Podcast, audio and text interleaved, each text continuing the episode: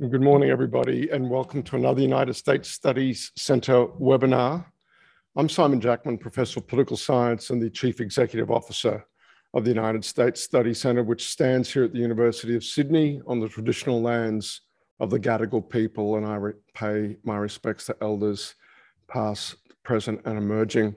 Um, thank you for joining us for another Alliance at 70 themed webinar with our fabulous uh, themed play on video there that we're, we're rolling at the start of these Alliance at 70 themed uh, webinars. Um, later this week, um, Defence Minister Dutton and Foreign Minister Marise Payne uh, will complete a, uh, a swing of two plus two meetings, both through the region, culminating in Washington, DC for the, the annual AUSMIN ministerial consultations, um, where in the two plus two format, of course, um, the Australian Defence and Foreign Minister uh, sit face to face typically uh, uh, with their uh, opposite numbers in the US, the uh, Secretary of Defence and the Secretary of State, respectively. Um, this year's meetings, after a lot of toing and froing about how and when they might take place in the context of COVID, were due to be here in, held here in Australia um, after a lot of negotiation um, have been flipped back uh, for two years running to be hosted um, by the USA in Washington, D.C.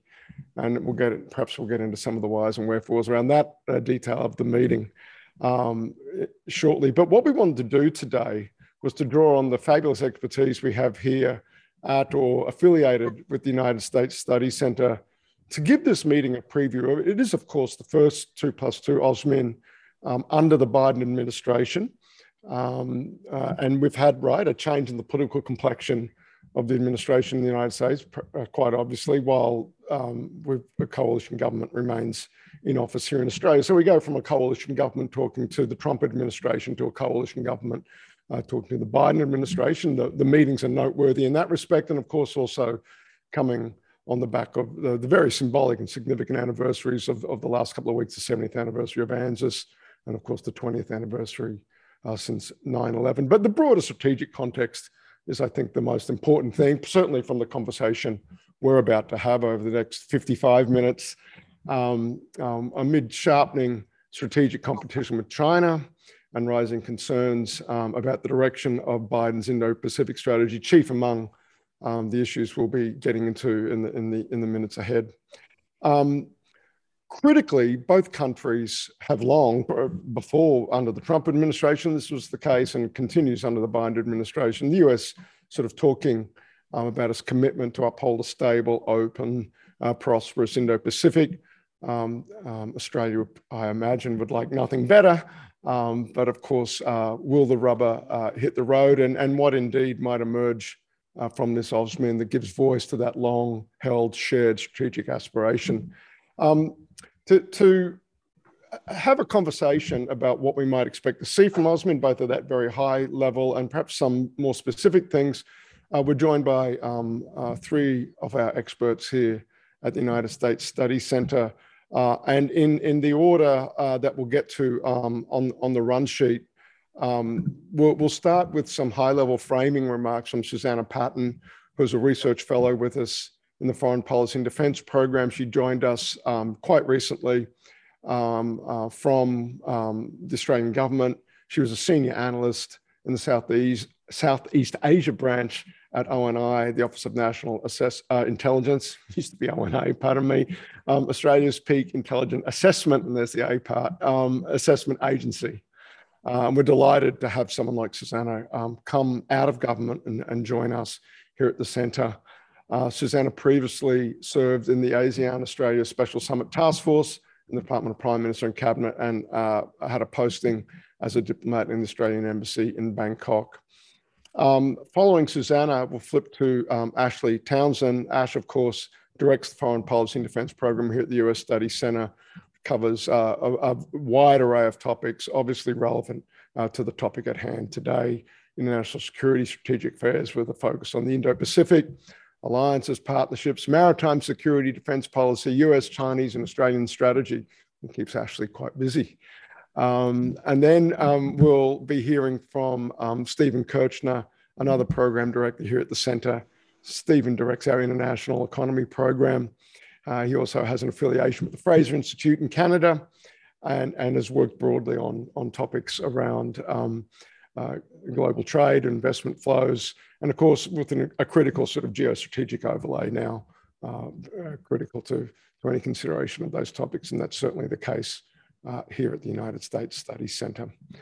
Um, um, so the way uh, we've got today structured is to get some, sorry, I forgot, Jennifer Jackett, of course. Um, um, our, our um, pardon me, that's that's another, um, that's my bad. Sorry, uh, lost count there.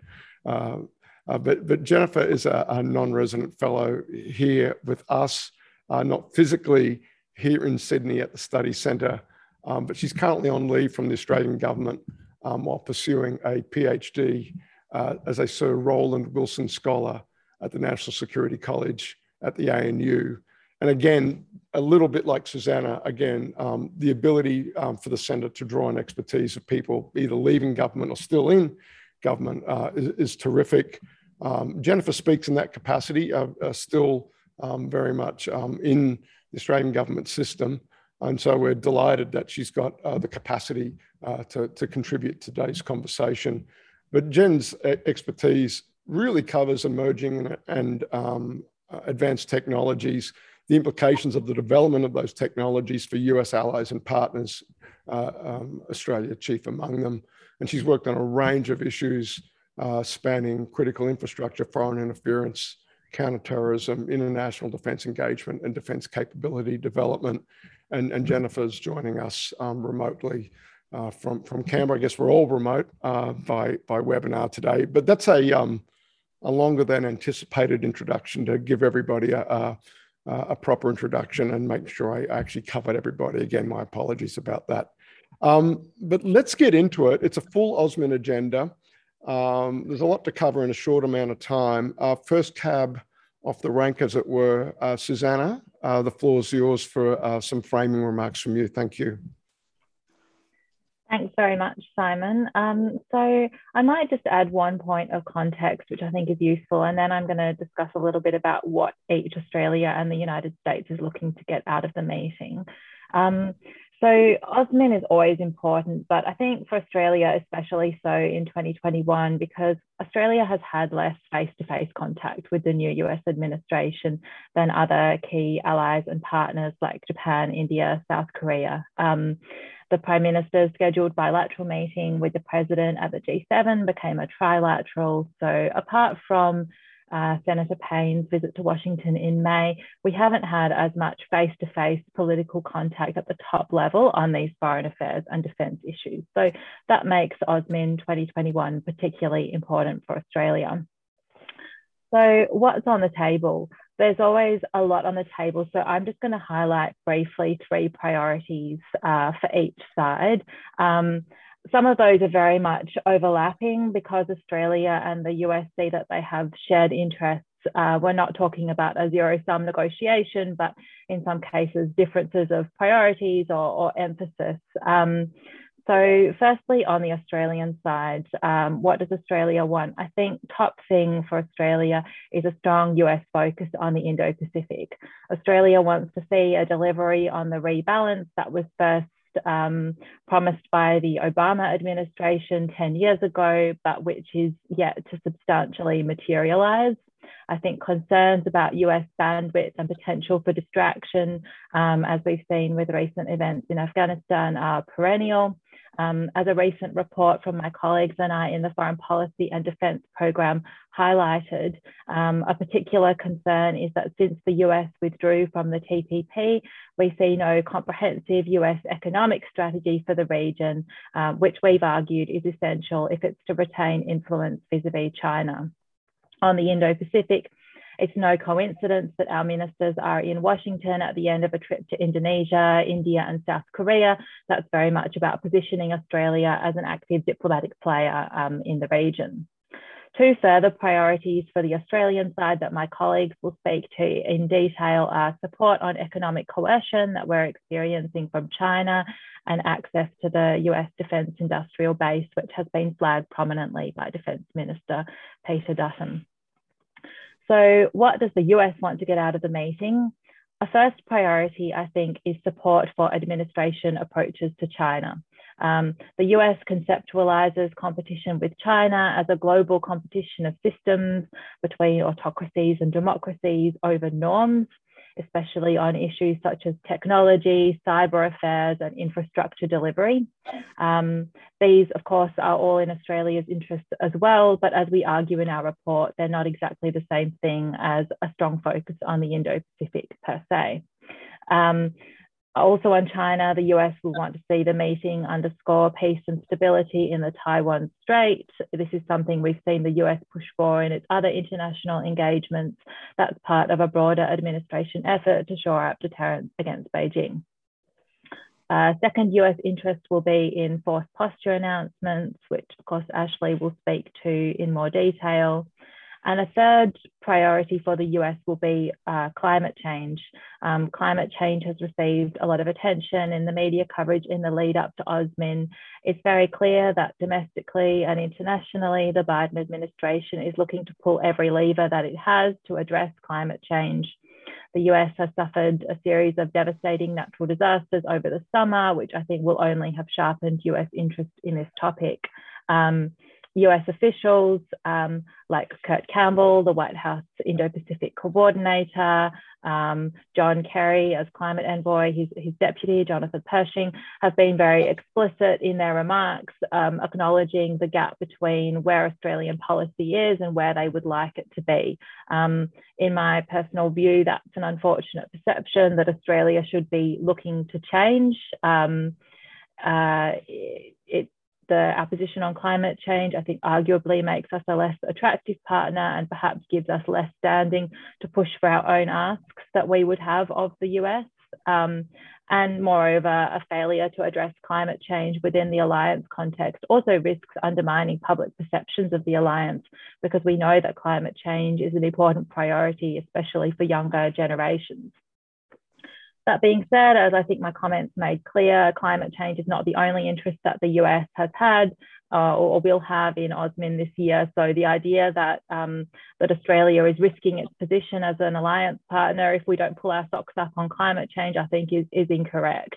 Ultimately, the moral, economic, environmental imperatives in favour of us changing our position on climate change are going to be more important than what happens specifically in the alliance context.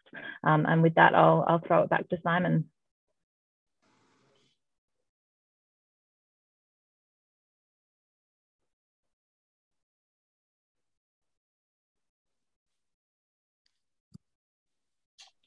I was muted. Sorry. Uh, Ash, uh, floor's yours. Thanks. Thanks, Simon, and uh, thanks, uh, Susanna, for those comments. You know, I'd certainly underscore the last one about the place of climate change um, in both alliance negotiations, but more broadly in Australia's uh, regional strategy, and, and just add the footnote to that that increasingly, you know, this is an issue that affects all elements of of US, Australian, all countries' national power. And in the United States, the Pentagon as well is paying increased attention to the significance of climate change on US pay, uh, basing posture, operations, uh, and industrial base globally. Um, the context point that I'd like to make for, for my remarks that will focus on munitions, uh, Australia's push, that is, to acquire US support for the development of a munitions manufacturing capability here in Australia, as well as the ongoing debate and progress between Australia and the United States in building forward US military posture in the region. The context statement behind both of those things is that AUSMIN each year now is at some level about advancing a collective defense agenda in a more focused way than has been the case in the past. Um, in the last four years, it's, it's become clear that both countries publicly now um, agree um, and recognize that the United States um, uh, military preponderance in the Indo-Pacific is past, and that in fact we are now very much in a Plan B era where both countries are working together collectively alongside other committed regional security partners like Japan, India to a certain degree and growing degree, and ROK, Singapore, the Philippines at times, uh, and others to advance a networking agenda that can in some way offset and, um, and complement the United States extended um, security guarantees to Asian countries going forward. Uh, but there are, of course, obstacles on both sides of the Pacific when it comes to advancing this agenda, which is in part what AUSMIN is about addressing. So, in the case of Australia's uh, ambitions to produce long range um, um, missiles in Australia, um, and, uh, which is really a, a, flow on work agenda from last year's 2020, 2020 Defence Strategic Update. I think it's important to briefly articulate what Australia wants. Australia is looking to build or to be able to build a suite of different kinds of, of, of, missiles here in Australia that will provide us with a degraded degree of sovereign resilience, at a greater degree of defense industrial self reliance and greater latitude for independent and collective um, um, military strategy in the Indo Pacific, um, noting the continued rise in Chinese power. And assertiveness in the region, it is the view of the Australian Department of Defence that long range fires and often attritable cheap long range systems will be increasingly important, both for Australia, for our regional partners, and for the United States, and it will help Australia do more for all of those actors. Uh, why do we need the United States in this context? Well, we need US technical assistance and know how in order to build out our own domestic ecosystem that could in time be integrated with the US supply chain, or the outset really, um, and interoperable with US systems. And to answer the obvious question, why can't Australia do it itself entirely? Uh, the answer is that there are just so many parts of of um, the the technology space that touch on US research and development or US industrial output, that at some level we will require the permission of United States due to US legislation to use that componentry or that R&D in our systems one way or another. So getting US support for and input into our own domestic sovereign defense aspirations here is critical for the viability of the industry, for its alliance payoffs, and for the capacity for it to have a future, as the Australian government suggests that it will do in investing tens of billion dollars over the next 20 years. Um, uh, we um, we have a couple of different options and how this might play out at AUSMIN this year, but I would wager um, that ultimately we're going to see incremental progress. Um, Australia could simply become involved um, more ambitiously in building components for long range missiles. Uh, we could see the establishment of new um, sovereign or co production um, initiatives that would see Australia produce either under license or in partnership with the United States different missile systems. Um, I think it's unlikely that we will see the gold standard US support for Australian indigenous sovereign missile production um, in the short term. Part of the reasons for that is that the United States, there are, the, the United States continues um, to present a number of obstacles to that kind of alliance empowerment. At the legislative level, the export controls like the international traffic and arms regulations pose problems for allies that want to build their own systems, um, including those with US support, but even those without US support. Um, the Buy American um, um, um, uh, legislation that both the Trump and the Biden administrations have endorsed and expanded um, um, make it less and less likely that the Pentagon will have a high degree of latitude to work with allies like Australia in, in a general sense in order to build advanced industrial defense capabilities. And I'll note that the markup of the NDAA, which is the, uh, the annual authorization of US defense spending, has just last week flagged um, a potential increase to 100% buy American. That's unlikely, but you do have that political pushback on buying systems from allies alive and well in the United States. And finally, um, the broader political point about the corporate interests of US defense industry uh, not wanting to see those outsourced. Um, there is a framework for fixing this. It is the National Technology and Industrial Base that was set up in 2017 to involve Australia. That is the piece of legislation, or really enabling legislation, that Defence Minister Peter Dutton has been loudly promoting here in Australia prior to his trip. But of course, it takes two to tango, and we haven't yet seen the progress on the US side to implementing the NTIB with allies like Australia, Britain, or even Canada, which has been a part of it for about 20 years, uh, quickly or effectively. And that is because of those obstacles that I just outlined. So we'll be looking for progress on that front, but I do expect it to be incremental. Just briefly here, because of time, I wanted to touch on forward military posture in the region as well. It's now been 10 years since the US and Australia set up their initial um, uh, force, uh, force posture initiative um, which in 2011 paved the way for the US rotational um, force of Marines in Darwin, as well as a few years later, the enhanced US Australia Air Cooperation Initiative, again in Northern Australia. Both sides recognize the need to take this to the next level. Um, one of the key issues on the table, or at least which ought to be on the table, is a broadening out of those force posture initiatives to include a maritime element both in Northern Australia and in Western Australia.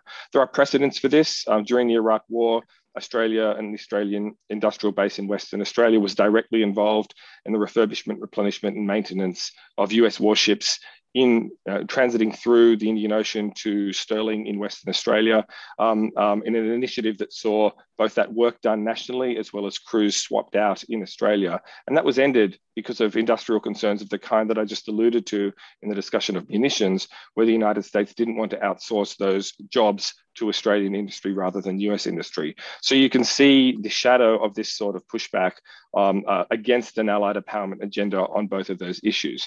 It's likely that we will see an expansion of the rotational presence of US Marines in Darwin. This is important not just for the alliance working together, but also increasingly the way that those posture initiatives pave the way for Australia to work with the US and other third parties in the region like Indonesia, Singapore, and so forth. It has a strategic policy upside in every respect, but it will require substantial effort on both sides to look not just at the basing and placing of US forces, but that enabling industrial base that is critical to the sustainment of any of those options. And I'll leave it there, Simon. Thank you, Ash. Um, Stephen Kirchner. I think we've had a fairly good preview of where the AUSMIN communique, at least, is going to land on geoeconomic issues uh, through the bilaterals Australia has already had in the run up to AUSMIN uh, through France, with France, Singapore, uh, India, uh, New Zealand, and Korea. Uh, all of those communiques called out economic coercion as an issue. And I would expect language at least as strong uh, from the AUSMIN communique. Uh, and that language will obviously carry a lot more weight coming uh, from the United States. I think this represents a concerted campaign on the part of the Australian government to multilateralise the issue of economic coercion. There's a safety in numbers aspect to this where Canberra is keen to show to Beijing that we're not isolated on this issue. But I think what the Australian government is also trying to do is implicitly raise the threat of a collective uh, response uh, of some kind, uh, especially if that coercion continues uh, or escalates. Having said that, the US and its allies seem to be a long way from formulating, much less implementing, a framework for any kind of collective response. Uh, although I note the EU is fairly well advanced in developing its own uh, counter coercion uh, framework. In terms of substantive initiatives, though, I'm pessimistic that we will see much in the geoeconomic domain coming out of AUSMIN uh, for a number of reasons. Uh, one is that the AUSMIN agenda is already pretty packed with defence related issues. And while there's some overlap with geoeconomics in terms of uh, defence industry, for example, uh, I'd expect non economic issues to take up a lot of AUSMIN's bandwidth. Secondly, there is the issue of whether AUSMIN in its present configuration is the right forum to prosecute that agenda, uh, at least not without an expansion of that forum to include the economic principals uh, from both sides, and indeed without further institutionalizing AUSMIN in some way uh, to give it more organizational capacity. Uh, Prime Minister Scott Morrison recently called for what would effectively be an economic AUSMIN, uh, that would tackle issues such as WTO reform uh, as well as economic coercion.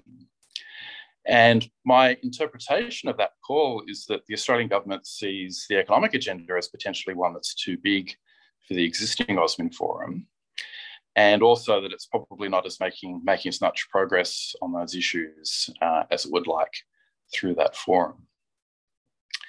The idea of an economic AUSMIN, I think, was given greater weight by Treasurer Frydenberg's address to the ANU uh, Crawford Leadership Forum uh, recently, which I think demonstrated that issues of international security are looming very large for the Treasury portfolio, uh, as well as the uh, more traditional security related portfolios.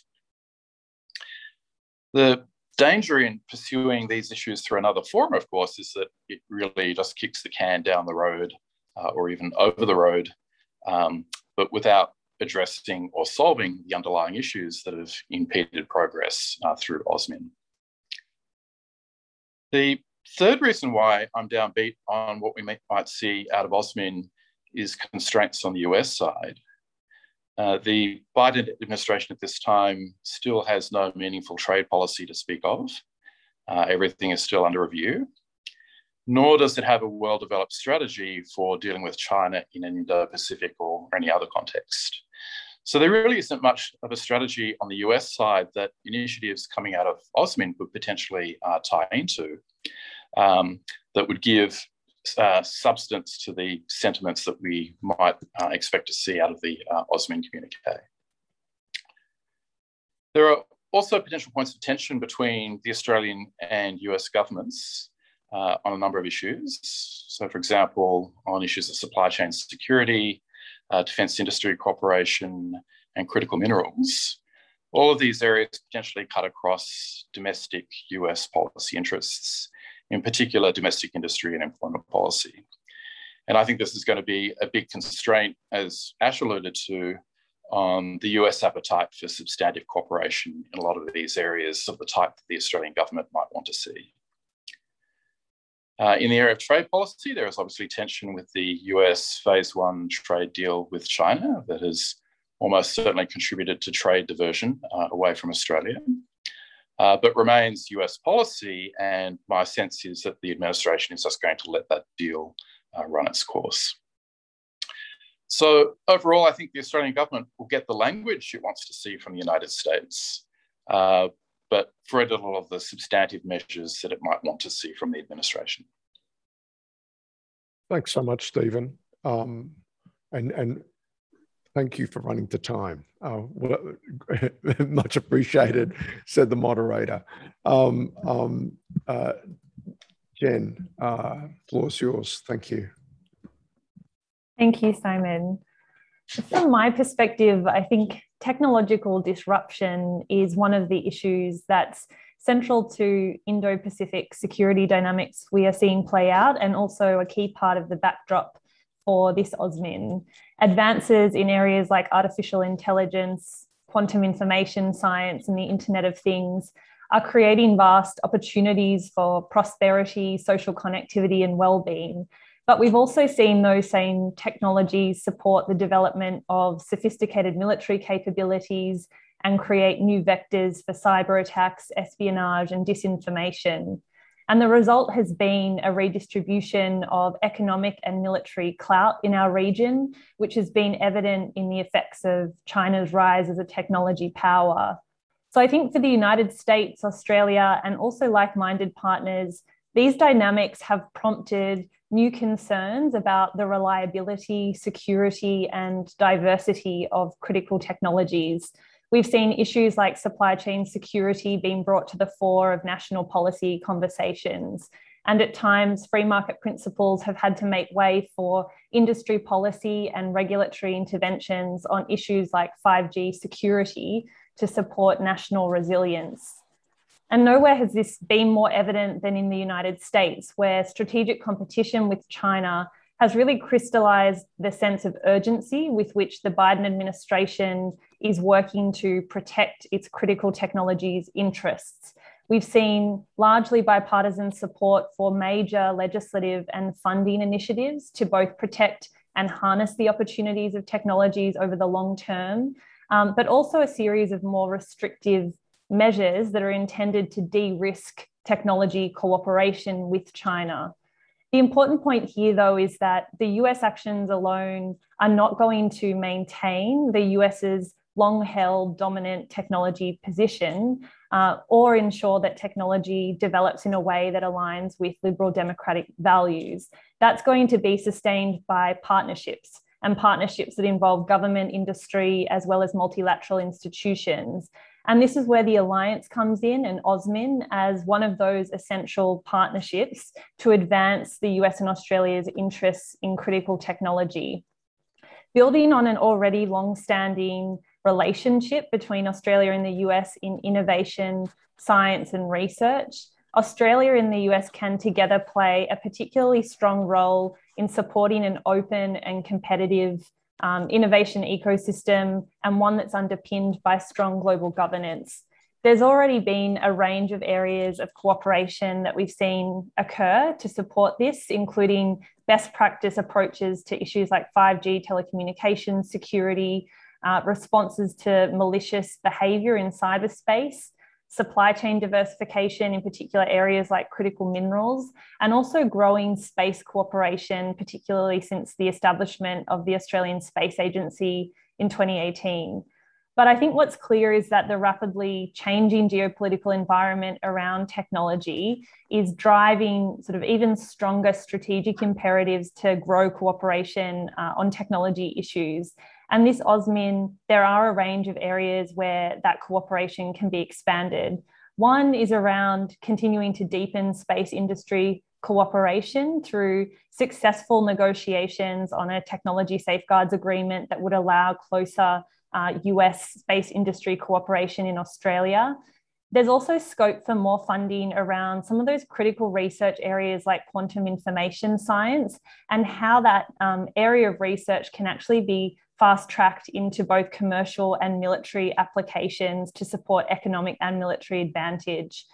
Both countries have also done a lot of work around protecting sensitive research. And so, again, there are opportunities to share best practice about due diligence in the research sector.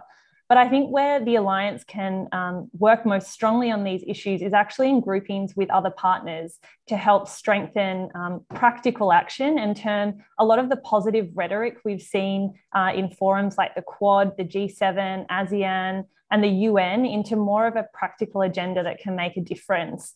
And that includes in areas like sharing know how and expertise on issues like digital resilience, uh, more closely coordinating on technology standards, uh, alignment in multilateral fora like the UN to ensure that technology is being developed and used in a way that aligns with liberal values like human rights. Um, but also, Australia and the US have substantial experience in major policy reforms around foreign investment and critical infrastructure regulation, um, which they can bring to bear in some of those groupings. So, I think the final point is that the technological disruption that we're seeing today you know, this isn't sort of in the moment now. This is going to have impacts over many years and decades to come with implications for the alliance. And I think this first AUSMIN under the Biden administration really presents a key opportunity to embed even deeper um, cooperation to maximize the benefits and minimize the risks of some of these technologies longer term. Thanks, Simon. Back to you. Okay.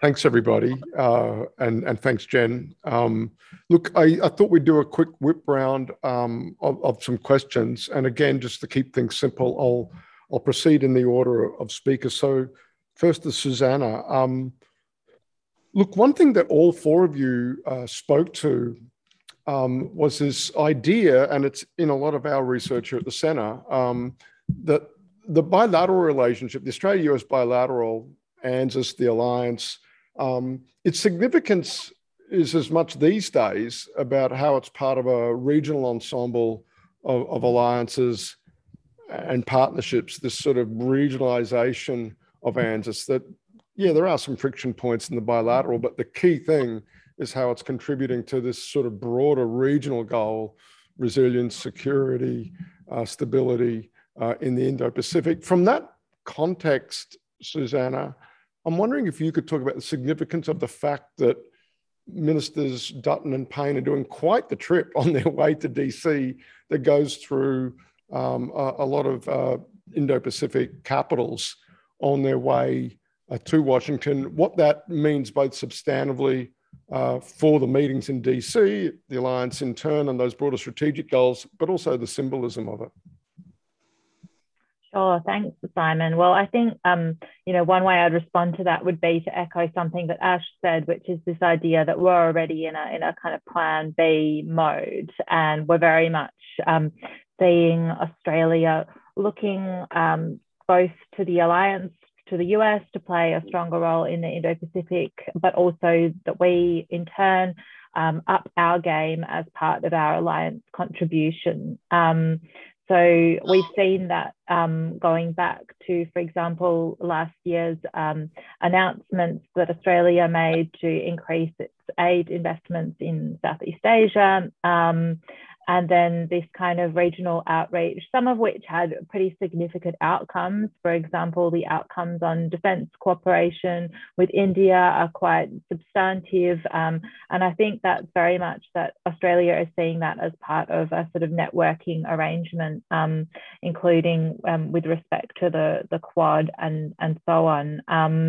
And on the Quad, I guess, you know, it's really significant that our Prime Minister's first trip to Washington with this new administration will be uh, for this upcoming Quad meeting later this month. And I think that really highlights very nicely the way that um, our bilateral alliance, but also those regional network arrangements like the Quad um, can be mutually reinforcing um, and um, really play to Australia's advantage. And I guess the stronger our relationships with all the other key players in the region are, the better positioned we will be to um, continue to develop those kind of network arrangements. Thanks. Um, Ash, um, Minister Dutton and Defence here in Australia, um, there's been quite a lot of releases and announcements about, about some of the initiatives underway. Um, I think going back to the Defence Strategic Update last year through to the present, that sort of stepped up in tempo around uh, onshoring uh, some of that missile capability uh, you alluded to. Um, what's left in terms of announceables there, if putting your finger uh, to the wind um, around what might come of it? You alluded to to perhaps some some more might be coming there. You also talked about something that you've written a lot about um, for both Australian and American audiences about NTIB, that Australia's uh, role as part of the national technology industrial base in the US being sort of something that's really not had a lot of sort of substantive progress uh, accompanying um, Australia's recognition as part of that uh, base. Uh, is there is this finally the AUSMIN where something gets delivered about that? Indeed, as um, Stephen Kirchner was alluding to, is this perhaps what the US it is in their power to do in terms of sort of countering geoeconomics by by opening the aperture, as we like to say, on on on those NTIB issues? Um, uh, it's a great question. I, I, think the answer is, you know, yes and yes and no. Um, on the one hand, we have seen at AUSMIN's recently, and I think we will see at this Osmin incremental progress towards deepening um, at a project level, at least, um, US Australia um, um, you know, defense industrial cooperation, if not integration, on certain issues. Um, we obviously saw it with rare earths uh, a couple of years ago, um, where we're now um, wanting to see similar kinds of progress with munitions, as, as I mentioned, and I think there will be something there. I mean, it's worth noting for the audience, of course, um, that it, this is not beginning from a blank slate. Uh, the US and Australia, as, as Jen uh, mentioned, um, cooperate on a range of fronts already, and co production uh, and co development of systems is one way. It's a time consuming way, but it's one way that both countries can work together from the ground up and circumvent and or at least manage aspects of the legislative controls that the US places on its technology in third countries going forward. We're seeing that even right now in hypersonics with the SCIFiRE agreement, co-production of a hypersonic missile, which is extremely important stuff. So I wouldn't, I don't want to suggest that there is no progress. I think the point to be made here is that the NTIB, which was set up and in many ways came out of McCain's um, uh, office and chairmanship of, um, of uh, the Senate Armed Services Committee, it is very, very ambitious. It recognizes, as Jen says, that the United States cannot go it alone when it comes to the technological um, underpinnings of its military power. In the same way as Susanna was just making the point with regards to policy initiatives, the United States cannot go it alone anymore. And I note Paul Madison's question in the Q and A as well there needs to certainly be um, more give on both sides, but most especially in the United States, in order to find ways of operating together that empower allies that provide a larger role for them, whether that's in terms of in, um, industry um, and, um, and access to US markets, whether that's in terms of the on-selling of technologies that have been co-developed to make Australian industry viable, or whether that's uh, you know, in a war planning context in terms of bringing the two countries together at a planning level and in an operational sense. Those things, I think, all come together um, you know, in the term, we need to move beyond a superpower mindset in the way the United States does business with its allies and partners and start to recognize that this is very much now a collaborative endeavor. The domestic political um, industrial economic interests in the United States that have always been in place and which I'm not making any moral point on are absolutely the sorts of things the US should be protecting, um, don't make sense when they encounter a great power rising like China and the need for really significant collaboration with trusted allies and partners to meet a common um, uh, challenge. And so I think, you know, we will see some progress. I worry that incremental progress on a project level, AUSMIN after AUSMIN after AUSMIN, is not a very effective way at getting after this bigger challenge.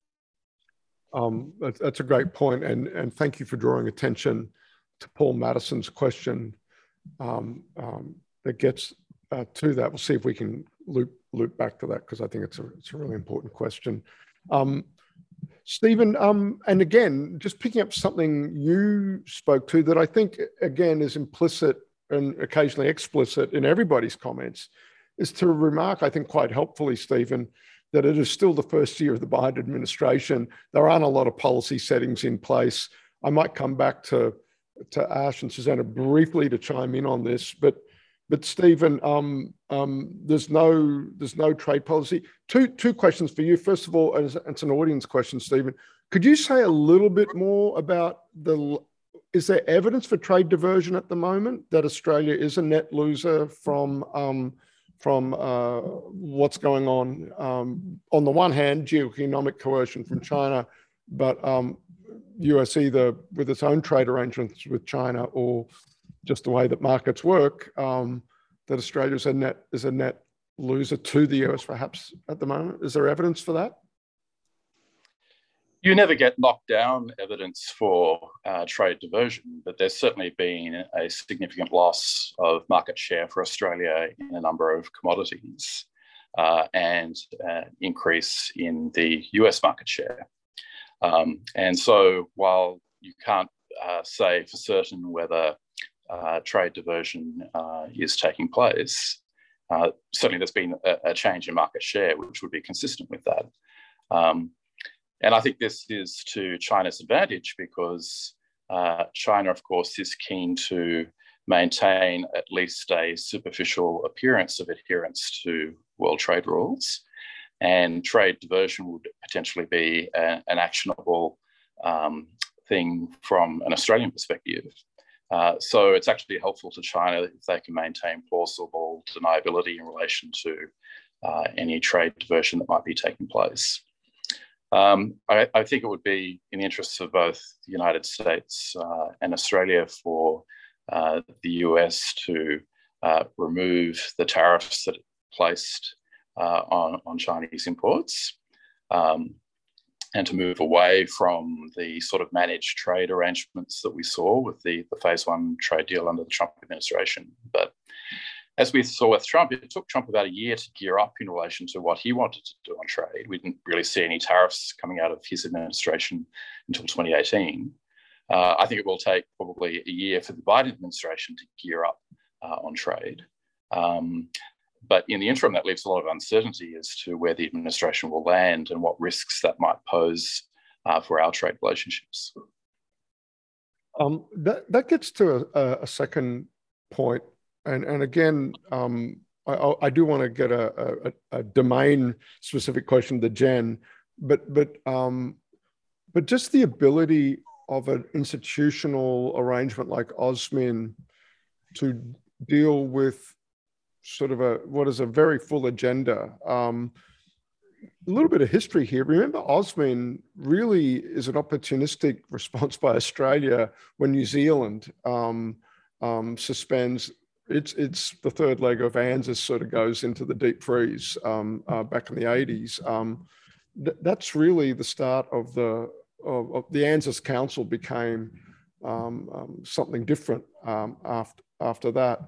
Um, I'm wondering, perhaps not in response to this question, but we'll just we'll just perhaps hold it for now. I, I do want to ask Jen a question about for those of you who've worked in government uh, or work in government, present tense. Um, how much else is going on over the course of the work year versus what comes together in the two plus two format? And is actually is there more capacity there um, than we're seeing working groups and whatnot, perhaps? Um, trade's a really interesting case, Stephen. Um, um, it, where does that sit? How do you meaningfully push trade issues now out? You know, DFAT has a T in it, um, but in the US system, the Secretary of State, you know, it's often you've got USTR, you've got you've got commerce, um, you've got Treasury, you've got other parts of the US government handling um, uh, and then you get into industry specific stuff. It might be energy, uh, bag, you know, you've got those other parts of the government. Um, real quickly, Stephen, you on sort of the institutional constraints there that accompany um, uh, AUSMIN and, and when it's trying, when there's a big government to government agenda? Yeah, I certainly think there's a big issue within the US government itself in relation to a lack of coordination between the US trade representative on the one hand uh, and other arms of US international economic policy uh, and domestic policy. Uh, I mean, this is people, something people in US government will tell you themselves that they get frustrated by USTR basically going off on their own and doing their own thing. So I think there is an issue of policy coordination within the US government. Uh, I think there's also an issue of coordination with domestic policy. I don't think these things are, are terribly well integrated partly because of the enormous ambition of what the Biden administration is trying to do. I mean, they're literally trying to spend trillions of dollars. Pushing that money out the door is an administratively burdensome uh, undertaking. And so I think there are just huge bandwidth constraints within the US government. Uh, and in terms of AUSMIN, I think you alluded to the, the issue there, which is that AUSMIN was never really set up to handle a broad range of, of economic issues. Uh, it's always had a relatively narrow security focus, reflecting the fact that you know, the ANZUS Treaty is a security treaty. There's almost no reference to economic or trade issues uh, in that document. Um, so this is one of the, the, challenges that policymakers on both sides face, I think, which is the need to integrate international and domestic economic policy with uh, international security policy in a way that they have not been used to doing before. Yeah, fair enough. Um, um, Jen, um, I, I, do want to arc back to some of these bigger uh, themes, but um, again, speaking of issues that haven't been on the alliance agenda extant, but are certainly there now, um, critical technology um, is one of them. I guess it's a it's it's such a broad domain. there are so many things that we might plausibly describe as, as critical slash strategic uh, technologies. Um, everything from 5G, quantum, you listed um, um, a, a, ton of them. I'm guessing from where you sit, as, as, as, as much as you can um, talk about today, um, what's next cab off the rank? Ash reminded us um, that we had that progress in the alliance context on on rare earths, um, aka critical uh, materials, or a subset of that which we call uh, critical materials. Um, you mentioned space in your comments as well. I'm wondering, it just give you an opportunity to perhaps signpost um, where you think there might be the opportunity for something concrete deliverable in the near term that we might see come out of a, a communique or some announceables later this week from Washington. Thank you, Simon. Yeah, I, I, think I've already mentioned a couple of the what I would consider to be the higher priority areas for near term cooperation, like 5G security, and um, we've touched on space as well. I think looking a bit um, further into the future, quantum information science, which I mentioned in passing, is one of those areas where I think uh, deeper cooperation would be beneficial in both a commercial and military sense to both parties. The reason for that is that the science is still very much in the early stages, and we don't yet have a good sense of all the potential applications that we're likely to see, um, both across the economy and in a military context, that could be quite disruptive um, to the types of capabilities that we currently uh, have in force today. So I think there's a lot of work to understand how might we as sort of allied forces leverage the benefits of quantum science for technologies in communications or in logistics optimization, but also how might um, potential adversaries use those technologies to disrupt um, some of the traditional advantages that we might have had. So I think um, although that area is very much um, on the Alliance agenda, it's an issue that was talked about in one of the science and technology meetings held between Australia and the US last year.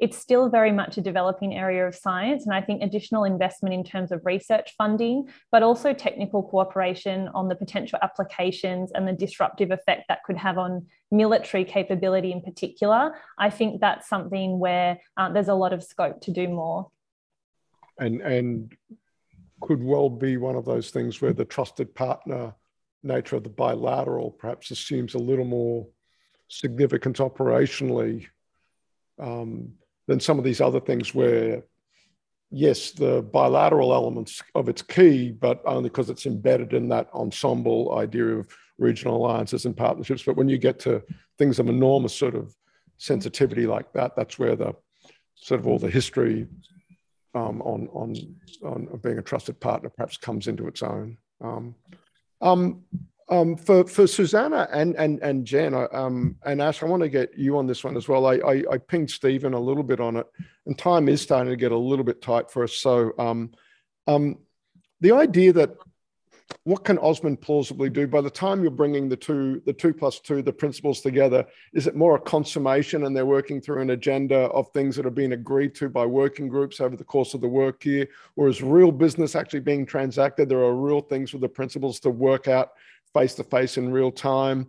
Um, but the real work you know and can you sort of as much as you're comfortable doing so pull the curtain back a little bit and how much Jen just alluded to a science and technology um, meeting between the two. You know, we know certainly in the Intel space, there's there's got to be almost hour by hour, day to day, week to week uh, cooperation going on. But when you've got an, an, an alliance agenda is full of this, what's really happening in that? Literally, what is it? At most eight to maybe twelve hours that the principals might be together with some dinners and some public facing stuff, then the closed door stuff what what how does this stuff really get managed and and the business of government the government um, agreements um, get sorted um, perhaps um, Jen, since since you're on camera, at least as I look, I'm to I'll put you on the spot uh, on that one if, if if you could. Yeah, thank you, Simon. I might just make some sort of general sure. remarks, um, uh, and I'll leave it to maybe to Susanna and others to elaborate. I mean, I think it's fair to say that alliance cooperation is deep. Um, it occurs across all portfolios in government.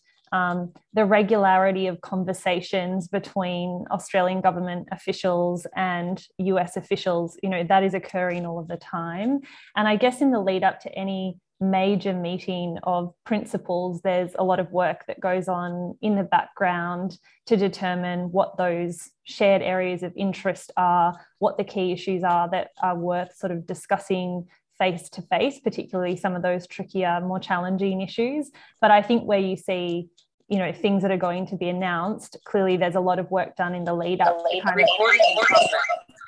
to sorry just got some feedback uh, to, to negotiate and, and, settle on those outcomes. But clearly the value of the face-to-face meeting there's still you know real opportunities to talk about um, key issues and sort of and, and push the agenda further than than some of maybe that early work um, that takes place but i'll let susanna and, and others add to kind of yeah. what might happen on the day fascinated to hear from um, from both Susanna and Ash in about 60 seconds each, I'm afraid. Thanks.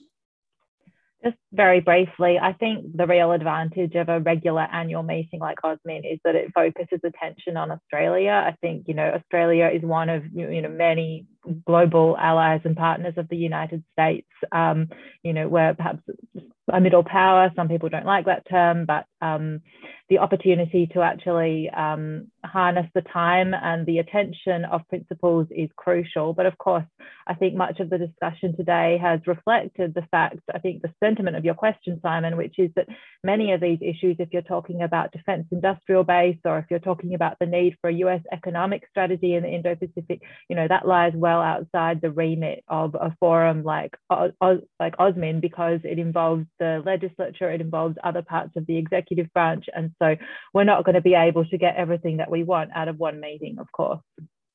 No, well said. And, and, and if I may, I think that speaks to the role that institutions like ours have in, in keeping the conversation going um, away from government uh, um, um, over the course of, of the year. Uh, Ash, 60 seconds from you um, on, on that. Yeah, look, briefly, um, and, and it, from where Susanna um, uh, led off, uh, I think that this is one of the problems of a very under institutionalized alliance like the US Australia alliance.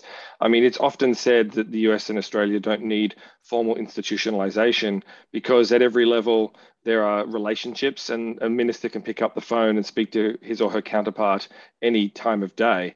That may well be true, um, but the agenda is is is heaving. It's full there is a much greater need for coordination now than there perhaps was when ANZUS and when the alliance was established. And so, this need to think about the architecture of the alliance and to optimize it for contemporary and future challenges, I think, is an urgent question. Well said, Ash. And, and that, that dovetails very nicely with Paul Madison's excellent question about look, as we increasingly inside both capitals talk about whole of government challenges, particularly in the US, where it's thinking of strategic competition with China um, as, a, as, a, as we said earlier, as a systems level challenge. Um, um, if you think about trying to drive coherence in your own government and then trying to drive coherence across the, across a network of allies and partnerships, um, yes, uh, bottom line, uh, we temper our expectations about what might come from an annual two plus two. And, uh, and this is often the case. Um, the hard yards is, is done by, I think, colleagues of um, of Jen's and formally of, of Susanna's, um, but, but people to whom um, we're thinking of this week and, and many other parts of the year as well, and are in regular dialogue ourselves here at, at the US Study Center, a big, big part of our charge and, and our mission. Um, with that brings us to the top of the hour. Look, as befits a very full alliance agenda, there was an awful lot to get through in an hour, and um, and we we could have probably gone a little bit longer. We're going to have um, quite a lot of um, op-eds and and some media releases during the week. There are, of course, um, we've uh, that work I alluded to, over, the, over, which is our core business here at the US Study Center, reports on geoeconomics, um, Trust and Diversify, a report that we commissioned from external authors, went up on our website a, about a week or two ago. Stephen Kirchner's own view on the geoeconomic agenda in an alliance context, that'll be coming out uh, later this month after AUSMIN and, and, aligned with perhaps some readouts or unreadouts on that matter from, um, from AUSMIN and of course Ash and his team um, um, an update on um, a very influential report um, um, uh, that he, he and his team released um, in 2019 on averting crisis. But again, an assessment of, of US policy with respect to the Indo-Pacific, the matching of policy reality to sort of stated strategic aspirations, implications for Australia. that, that report went up on, on our website I believe it was a week or two ago as well. So there's been uh, plenty of content um, ahead of AUSMIN uh, uh, on these matters uh, from the US Study Center. Last word from me is to, again, just briefly thank everybody, uh, Susanna, Stephen, Ash, Jennifer, thank you so much for your time and to, and to also thank um, uh, two financial supporters of, of, in particular, of Ashley's part of the center, and that's Northrop Grumman and Thales whose generous financial support to what is at the end of the day a small think tank space in Australia, um, a little goes a long way uh, in, in that context. And we're enormously indebted um, to both what Northrop and, and Thales are able to do to allow us to bring people onto the payroll, frankly, and, and build that that, that, that body of work that helps provide a out away from government a take on these issues over the course of the year.